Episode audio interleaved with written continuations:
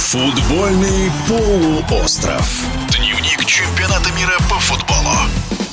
Чемпионат мира по футболу продолжается. Некоторые фавориты уже выбыли с турнира, другие, на первый взгляд, аутсайдеры продолжают бороться за главный трофей. То же самое можно сказать и о судействе. Одни арбитры отправились домой, а лучшие продолжают путь к финалу.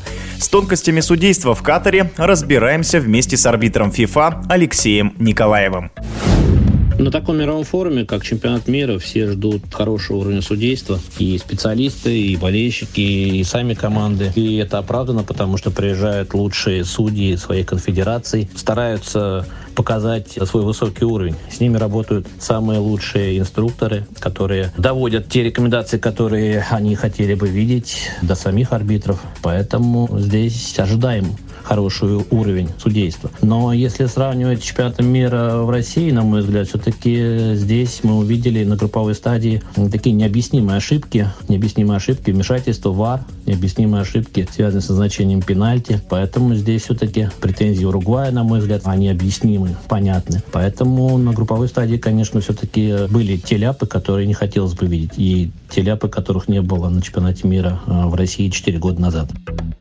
А про систему ВАР, я думаю, у всех разные впечатления. И опять же, если возвращаться к чемпионату мира в нашей стране, все-таки она показала себя с самой лучшей стороны, то здесь мы видим порой необоснованное вмешательство видеоарбитра, правильное решение главного судьи. Еще есть над чем работать в этом смысле. Более того, вот это определение офсайда тоже не совсем понятно, потому что где миллиметры решают вообще судьбу мест в турнирной таблице. Я думаю, что над этим тоже еще надо будет работать, и все-таки систему ВАР должна быть более незаметная и помогать действительно э, в сложных эпизодах, которые не мог видеть судья, а не в тех эпизодах, где судья находится в хорошей позиции, сам видит этот момент и принимает изначально правильное решение.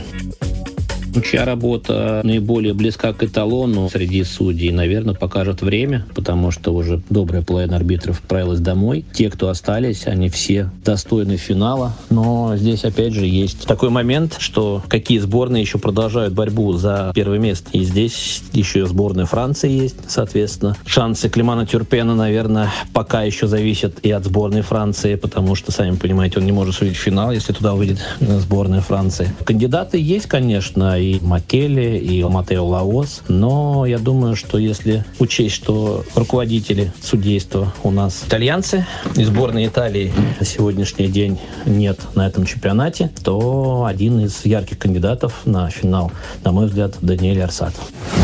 В эфире спортивного радиодвижения был арбитр ФИФА Алексей Николаев. Футбольный полуостров. Дневник чемпионата мира по футболу